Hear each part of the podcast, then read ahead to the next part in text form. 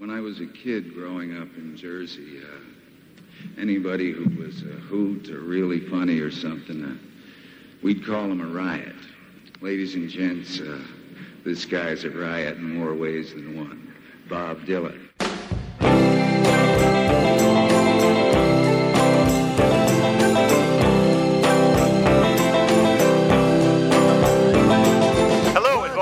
Pod Dylan, the show that celebrates the work of Bob Dylan, one song at a time. Proud member of the Fire and Water Podcast Network. I'm your host, the freewheeling Rob Kelly, and joining me this week to talk about a footnote in the Dylan canon, a song called Wanted Man, which he himself never recorded. It was written and given to his pal Johnny Cash. Is the biggest Johnny Cash fan I know, our pal Chris Franklin. Chris, welcome to Pod Dylan. Oh, thank you, Rob. Hello, I'm Chris Franklin. I figured you could add Johnny Cash to your repertoire of characters. You could do Christian Bale, Batman, and Solomon Grundy, and I forget a bunch of the other ones you've been able to do. But yeah, that was a pretty good Johnny Cash. Not bad. Well, on the fly. Why not? I walked the line. So yeah, Chris specifically, Chris said he wanted to be on the show.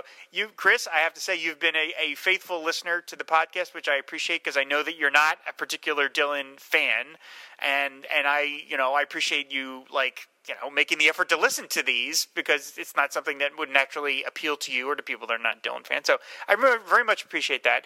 But I know you're a big Johnny Cash fan, and you had mentioned this song, and of course I'm familiar with it. And I thought, well, this will be perfect. It's a little bit far afield of what we cover, but what the hell? This is a song that, as I mentioned, Bob he wrote specifically for Johnny Cash, and then apparently gave it to Johnny Cash. Although Johnny himself seems to dispute that a little in the intro. We'll get to that in a second. But it was written for Johnny Cash. Johnny recorded it. It became part of his repertoire, and Dylan apparently never recorded it. There is no, as far as anybody's ever been able to prove, a recording of Bob Dylan singing this song, which is too bad because it's a wonderful song. It's a wonderful song. So, when did you first hear Wanted Man, Chris? I probably heard it when I was a kid, but I had a strange relationship with country music as a kid because my parents listened to it a lot. They, Hee Haw was constantly on in my house. My dad's actually a musician. He's a guitarist. He plays in the Chet Atkins, Merle Travis style, finger style of guitar picking, so he watched a lot of country music shows, listened to a lot of country music. And I wasn't a very rebellious kid, but probably the one thing I rebelled at was when I was a teenager, I'm like, okay, I'm not going to listen to any country music. Forget it, you know. Okay, all right. So I just basically said, just forget it. But there was, Johnny Cash and, The Highwaymen, which was, the country version of the Traveling Wilburys. Sure, right. The Willie Nelson, Kris Kristofferson, and... Waylon Jennings. Waylon Jennings, okay. Right. Waylon Jennings, yeah. Yeah, so when they came out, I was, even though I was preteen then, but they had me there because it was like, it's like the Justice League of country music. So, and of course Johnny would be Superman, so that in the back of my head, I kind of still had, I still like Johnny Cash. Johnny Cash was still cool. He crossed over enough that I could, say, well, I like Johnny Cash, But it wasn't really, unfortunately, until he died that I really, or right before his death, with the American recordings that I kind of got into him again, and I started following him more, and then, of course, he passed away. Then I started, picking up everything I could, and, I think my mom and dad had the San Quentin album. So I remembered Wanted Man, but I didn't know that I had forgotten or didn't know that Bob Dylan had written it. And so I had there's a version of the album that's out called The Complete Live at San Quentin, and that's where you get the intro that Johnny does, right. Where he calls Dylan the greatest writer of our time, which, who can dispute him, right? But it's a hell of a thing coming from Johnny Cash, too. Yeah. Well, those guys, apparently, they had like a mutual admiration society going on. Absolutely, yeah. From the moment they met. They met at a folk festival in 1964 or something, and they were just huge fans of one another. And now I think I saw a documentary that said that, where Johnny himself said that Bob Dylan had stayed with him while he was working on Nashville Skyline. I mean, he put him up in his house or something. So, I mean... Imagine to be a fly on the wall for those conversations. Right. I mean, and apparently at Johnny Cash's house, you never know what's going to happen because Kris Kristofferson can come in on a helicopter and land on your lawn and give you a Sunday morning coming down. So, I mean, it was just a party at the Cash house. June was probably in the kitchen, cooking up stuff for him or so. I don't know. But yeah, it was, the thing about that song is, when I heard it again for the first time, as an adult, I was thinking, okay, Dylan's really playing into the legend of Johnny Cash that, he did prison time, which of course he didn't. He did some jail time, but he was never in prison. But he wrote and performed so many prison-related songs, starting with Folsom Prison Blues, which he wrote when he was in the Air Force in the early 50s. That people think Johnny Cash did hard time, and in fact, there's a really great bit on a VH1 Storytellers with Johnny and Willie Nelson, where Johnny says, people will come up to him and say, my father served time with you, and nobody served time with him because he was never in prison. But so I was thinking, okay, Dylan's playing into this misnomer that Johnny's done prison time. But then the song, he's wanted man, he's wanted in this town, he's wanted in that town, and then it changes with the second chorus. He's wanted by all these women. Right. So it totally flips it on its head. The reason he's on the lam is he's running for all these women that he's done wrong and they're after him, or they just want to get a hold of him when he gets back into town for whatever reason. So he's quite the singer, or the character in the song is quite the guy that gets around apparently. The tongue is planted firmly in cheek in this song. Yeah, no doubt about it. Yes. Yeah, I mean, I like that too. It because you think it's another one of these, talking about his cocaine blues or something where he's on the run, he's done something horrible, and no, he's just running from all these women who are after him. Yeah, and I love the the names that Bob puts in these songs. I mean, they're very distinctive sort of country sounding names, like Nellie Johnson, Lucy Watson, Jeannie Brown. I mean, they're very, and then the bit about it's got the tongue planted firmly in cheek, but yet Johnny's delivery is that sort of straight ahead stentorian kind of thing, which gives it that, keeps it from being a parody.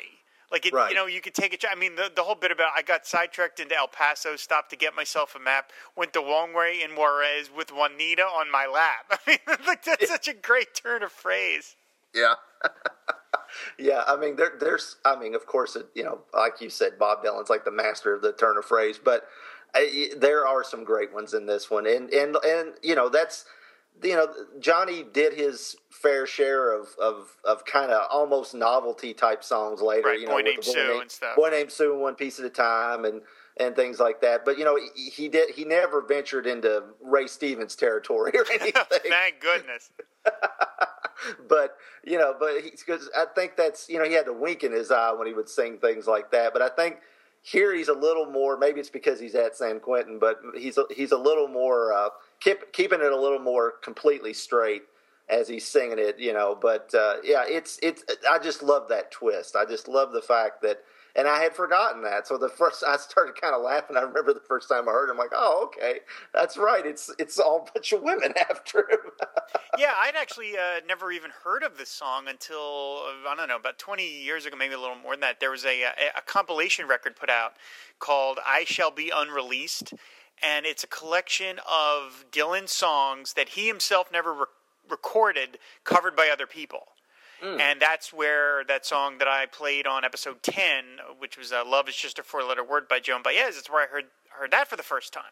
Because that's a Dylan song that he just wrote, handed to Joan Baez, and that was the end of it. So I'd never heard of Wanted Man, and the version on that is a studio version.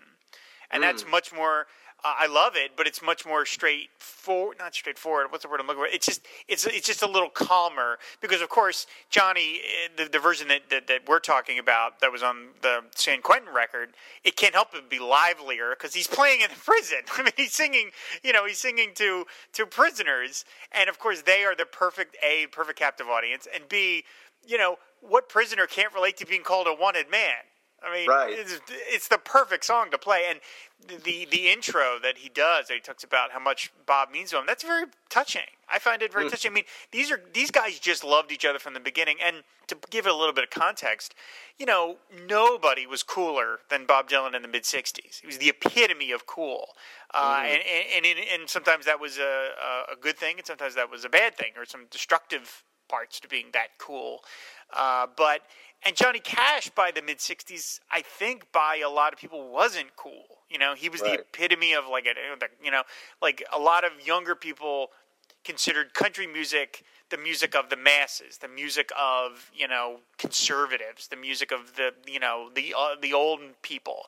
And here was the hippest guy in the world embracing Johnny Cash. And I don't want to suggest Bob Dylan made Johnny Cash cool again. That's too much, because Johnny Cash was always cool. A guy that lived the life Johnny Cash, Johnny Cash was eternally cool. But it was just interesting that Bob Dylan had no issue with that. Bob Dylan loved Johnny Cash. He grew up listening to his records, and when he got famous enough to sort of be in Johnny Cash's circle, he wanted to put himself in Johnny Cash's circle, and he did for the rest of his life. At the 30th anniversary concert, which, of course, I have to mention because I have to mention in every episode, thank you, David Ace Gutierrez, Johnny Cash was there. He sang It Ain't Me, Babe, and Kris Kristofferson tells a story that the first time Bob Dylan ever met Johnny Cash, he said he walked around Johnny Cash and did several circles around him. He says, like you would look at a big tree. And he just looked at Johnny Cash and went, yeah. And that was it. Like, they were just best friends after that. And I love that idea. It's very touching to me. And many, many years later, decades later, there was a Johnny Cash tribute concert. And Bob Dylan wasn't there, but he sang a song by Remote. And he does a very sweet introduction to Johnny Cash. And he says, hey, Johnny, I'm sorry we can't be there. I want to sing one of your songs about trains. And he thanks Johnny for standing up for me way back when. Mm-hmm. And you're like, wow, that's a great story. So it's like these two have such a history together, these huge titanic figures of popular culture. And to me, I just find it so eternally charming that they were buddies. I just love that idea. Well, I guess that what he's talking about specifically was before they met, and I looked all this up when I, for the show, and I was, just investigating the relationship between the two more. That when some of Dylan's fans had kind of started turning against him when he said he wasn't going to do any more political songs and stuff like that, Johnny spoke out for him and said, hey, just shut up and let him sing. And in some magazine, some big magazine that was like big in the folk crowd. And so, that apparently meant a lot to Dylan. He said he even kept the article. Wow. He's still got it, today, or he did at the time. And I think he mentioned this when Johnny passed away, and he wrote this awesome, just this piece about what he thought of Johnny Cash. That just, it's you can find it online. It's spectacular. I mean, he sums it up, of course, Bob Dylan. Who's going to sum it up better than Bob Dylan, right? But I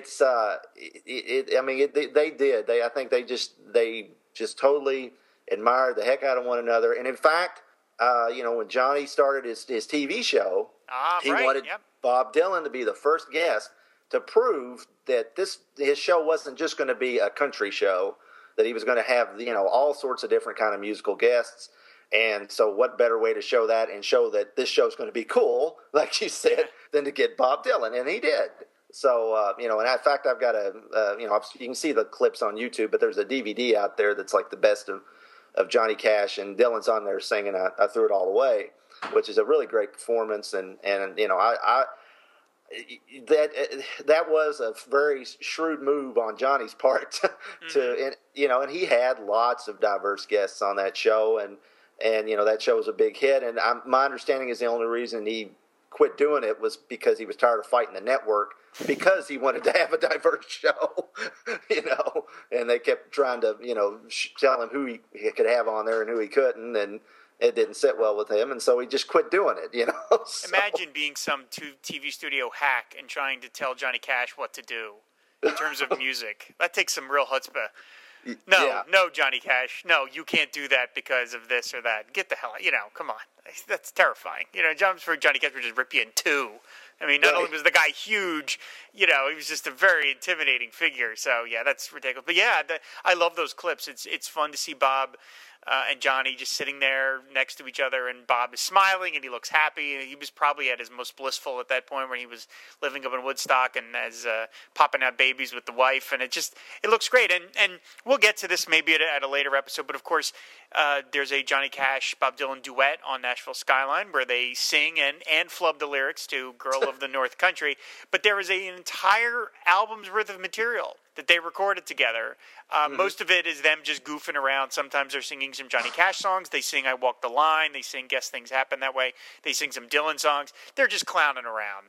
But they're having a great – you can hear it in their voices. They are just really enjoying being in each other's presence, and it's very charming. We definitely need to do the Girl from the North County because country. I always want to say county, North country. I don't want to say county. I guess it's because I'm from Kentucky, but and everybody goes by the county you're in. I know they flub the lines and they're not always on the same. You can tell it's like okay. It's completely raw, but yeah. I really do like that. I really do love that version of that song. It's just I shouldn't, but I do because I think it's because you just can. It just feels like two friends just sitting around jamming because that's what it was. I mean, it feels genuine, and maybe that's partially because I kind of come from. My whole family, I'm the black sheep of the family who didn't pick up an instrument. I picked up a pencil instead of a guitar. But, my family would sit around just jam and, my dad and his nephews and my uncle and stuff would just sit around and play music all the time. So that's what it reminds me of. So I think that's one reason why I like it so well. Yeah, it really is quite charming. And said again, I was really glad that you introduced me to this live version with that intro of Wanted Man because it's stunning.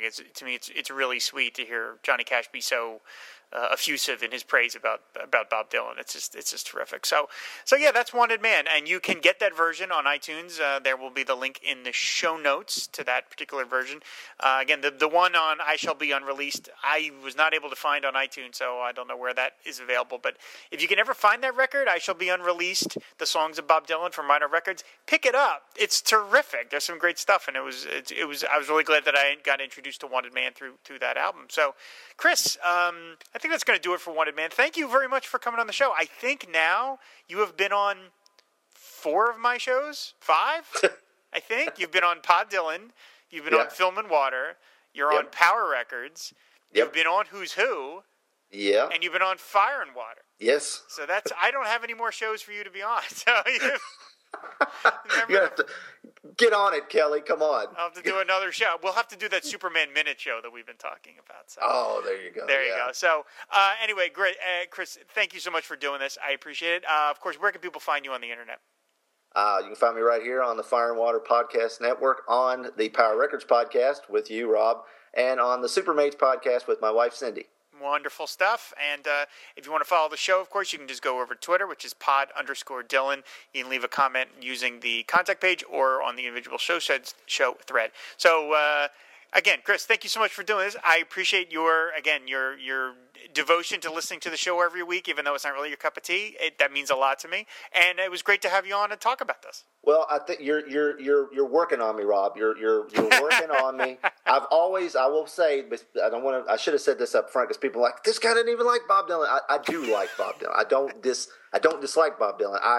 I appreciate in Bob Dylan's genius of songwriting and his musical genius. Now his singing style, sometimes not my cup of tea, I'll be honest, but I do appreciate it, and you are working on me to appreciate it more. So there you go.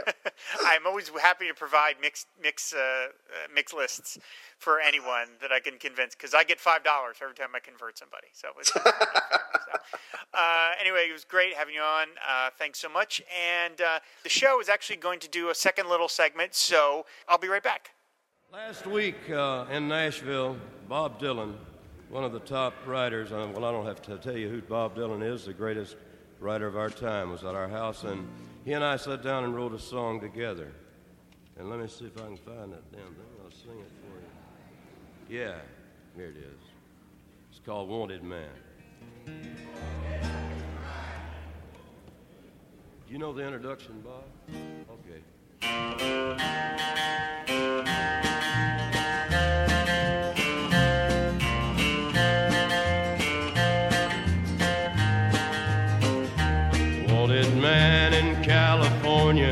Wanted man in Buffalo, wanted man in Kansas City, wanted man in Ohio, wanted man in Mississippi, wanted man in old Cheyenne.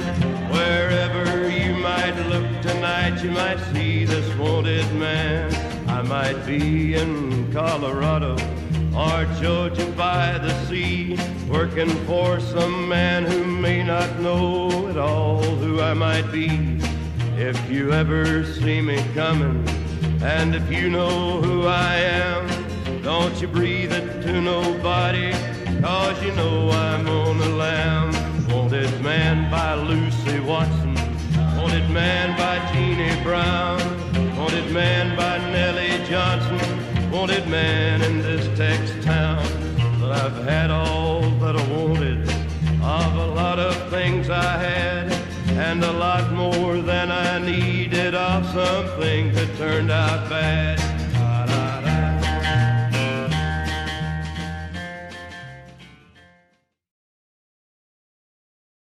Furthermore, you ought to stick to playing normal modes of music, not wild stuff. Those we would find acceptable here would include Lawrence Welk, Jim Nabors, Mantovani. Percy Faith. Percy Faith, good! Andy Williams, Perry Como, and certain ballads by Mr. Frank Sinatra. Would Bob Dylan be out of line? Way, way, way out of line. Hey, everyone. Thanks for joining me for this encore part of the show. As I was getting ready to record this episode with Chris, I started to feel a little guilty that we were devoting a whole episode of the show to a song that Dylan has never recorded. It's not like the man is lacking for songs to cover. I mean, there's at least 500 original Dylan songs out there, and then you throw in covers and all these other things. And I was like, geez, we're devoting a whole episode to something he never even did. So I decided to add this little bit. This is a song that you're about to hear. That is, it's a Dylan cover. He didn't write it. It's a cover of the classic Dion hit from 1968, Abraham, Martin, and John, which is a beautiful song about this, obviously Abraham Lincoln, and then at the time the slain civil rights leader Martin Luther King and John Kennedy. It was, as I said, it was a big hit in 1968 because it spoke to the times that people were living in, and it was a pretty big deal, and it was covered several times. This cover is from 1981, and just to give it a little bit of context, as I mentioned in a previous episode, I think it was episode 5 with Professor Alan Middleton talking about Dylan's so-called Born Again period, the first two albums of that period of his recording career, which were Slow Train Coming and Saved, he did concerts supporting these albums, and he did not sing a single old song. He only sang songs from these new albums or songs he was writing on the road. And I've only heard bits and pieces of them. Supposedly they were extraordinary, although I can imagine if you were a hardcore Dylan fan and you showed up to see him in concert and finding out that he refused to sing any song older than 1979, that had to be a pretty tough thing to get through. But anyway, as the Born Again period, again, I'm putting it in air quotes here, wore on, he started slipping in some older material and some covers of other contemporary stuff. And he decided to cover this song. And it's unusual because you kind of feel like in 1981, what does that have to do with anything that was going on at the time? It seems sort of a throwback to the 60s, which was something Dylan was very keen to avoid being. But nevertheless, this is a very heartfelt cover, and it's only available in bootleg form. The sound isn't very good. If you're a obsessive Dylan fan like I am, you get used to hearing things that sound like they were recorded inside of a bucket, so you have to just sort of muddle through some of the stuff. I wish we had a cleaner version of this, and I'm hoping that this song does surface someday in an official manner because it's so beautiful. But anyway, it surfaced on some sort of bootleg that I bought decades ago, and I was really struck by the beauty of it. It's just so simple and so quiet, and you know, Dylan being a figure as titanic as John F. Kennedy, as Martin Luther King, you know, it feels like a legend talking about other legends. And, you know, depending on your political point of view, you can regard John F. Kennedy and Bobby Kennedy, who was also mentioned in the song, as, you know, not quite on the level as Abraham Lincoln, and Dion's equating them, you know, seems maybe a little bit of, you know, annoying liberalism, maybe, again, depending on your point of view. But I don't know. I've always thought the song was really very beautiful and very touching, and it clearly means a lot to Dylan. I think you can hear that in the gentleness by which he records it. And the other thing I wanted to mention is if you listen really closely, right at the very end of the recording, you hear someone from the audience yell out, "Love you, Bob." And I've always found that to be extraordinarily beautiful and touching and heartfelt. And, you know, normally you don't want to hear somebody yelling out during a concert, but I find that little moment to be really very beautiful, because I just think that, you know, he shocked everybody by singing this song. This is not something you would expect him to be singing, and he whips it out, you know, in the middle of this concert. And as far as I know, he hardly ever did it. I think he sang it a couple of times during this run, and then never again. And it's just the kind of thing where it's a very obscure piece of the Dylan canon. I didn't really think I'd be able to find anybody that knows about it or would want to talk about it. So I thought, why not throw it in here? I'll just talk about it, and it serves as a nice bookend to the Wanted Man segment, which, of course, like I said, Dylan never sang. So at the risk of getting the show and myself in a lot of trouble, you're going to hear the entire song, all 3 minutes of it. Like I said, it's a cruddy bootleg. The sound is not great, but I still think you can get the sense of just the beauty that Bob Dylan was able to infuse some of the songs that he chose to cover. Like I said, it's one of my sort of favorite little obscure things that he's ever done, and I really wanted to share it with everybody because, again, I just think it's so beautiful. And, you know, not to get too deep into it, but, you know, in the current political climate where we have one candidate who is charitable, to say less than inspiring, and another candidate that, frankly, strikes terror in my heart. It's sort of beautiful to think that at a time we had political leaders that people cared enough about to write songs about. It seems quaint, almost, which is amazing when you think about that. We're talking about, you know, political leaders that were cut down in the prime of life. So I'm just rambling here. Anyway, enjoy this Bob Dylan performance of Abraham, Martin, and John.